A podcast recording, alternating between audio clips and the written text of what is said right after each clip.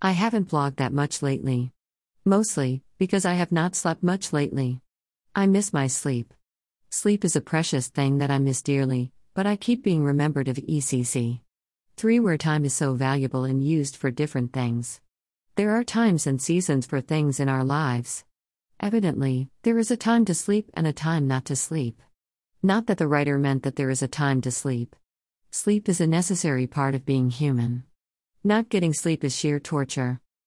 I have had that sleep is the body's way of healing itself.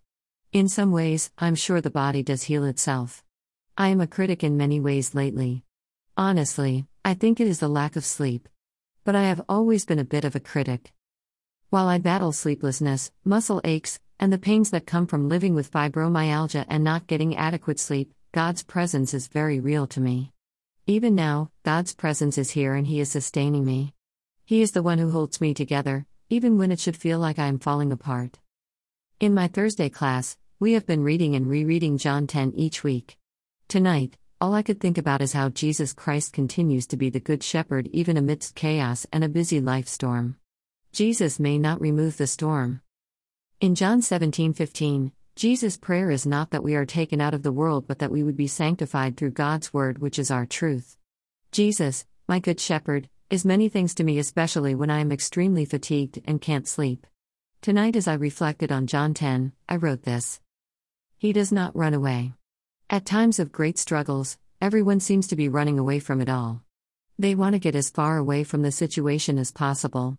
While they are running from it, Jesus is already there walking ahead with his children as we walk through fire. Jesus knows our struggle before it happened. Jesus did not leave or forsake us. Jesus is the one who brings peace amidst the storm. It is something to be endured. Even in hard times, we, I, can still hear his voice even more clearly in the midst of the trial. He deeply cares and treads the deep waters with us. And, he leads us to pastures. Jesus may choose not to remove my fibromyalgia from me, but it's all good as long as I have him holding me tight. Even now, God is using me to be a light in the dark, hurting world of aches, pains, and frustration.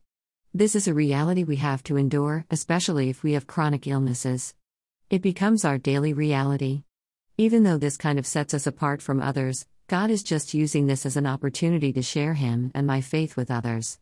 I can share what I am enduring and how I can know without a shadow of a doubt that God walks with me through this fire.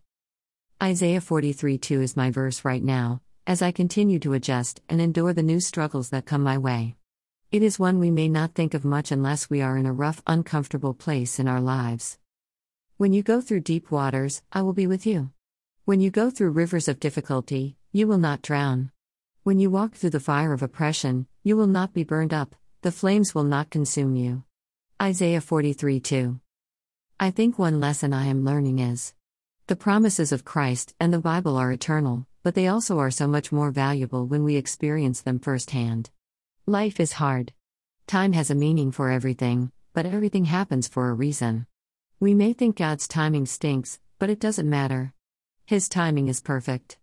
We do not have to agree with what God does in our lives because our opinion does not matter in comparison to God's. God knows what He is doing. When we take ashore in this, our faith will grow leaps and bounds.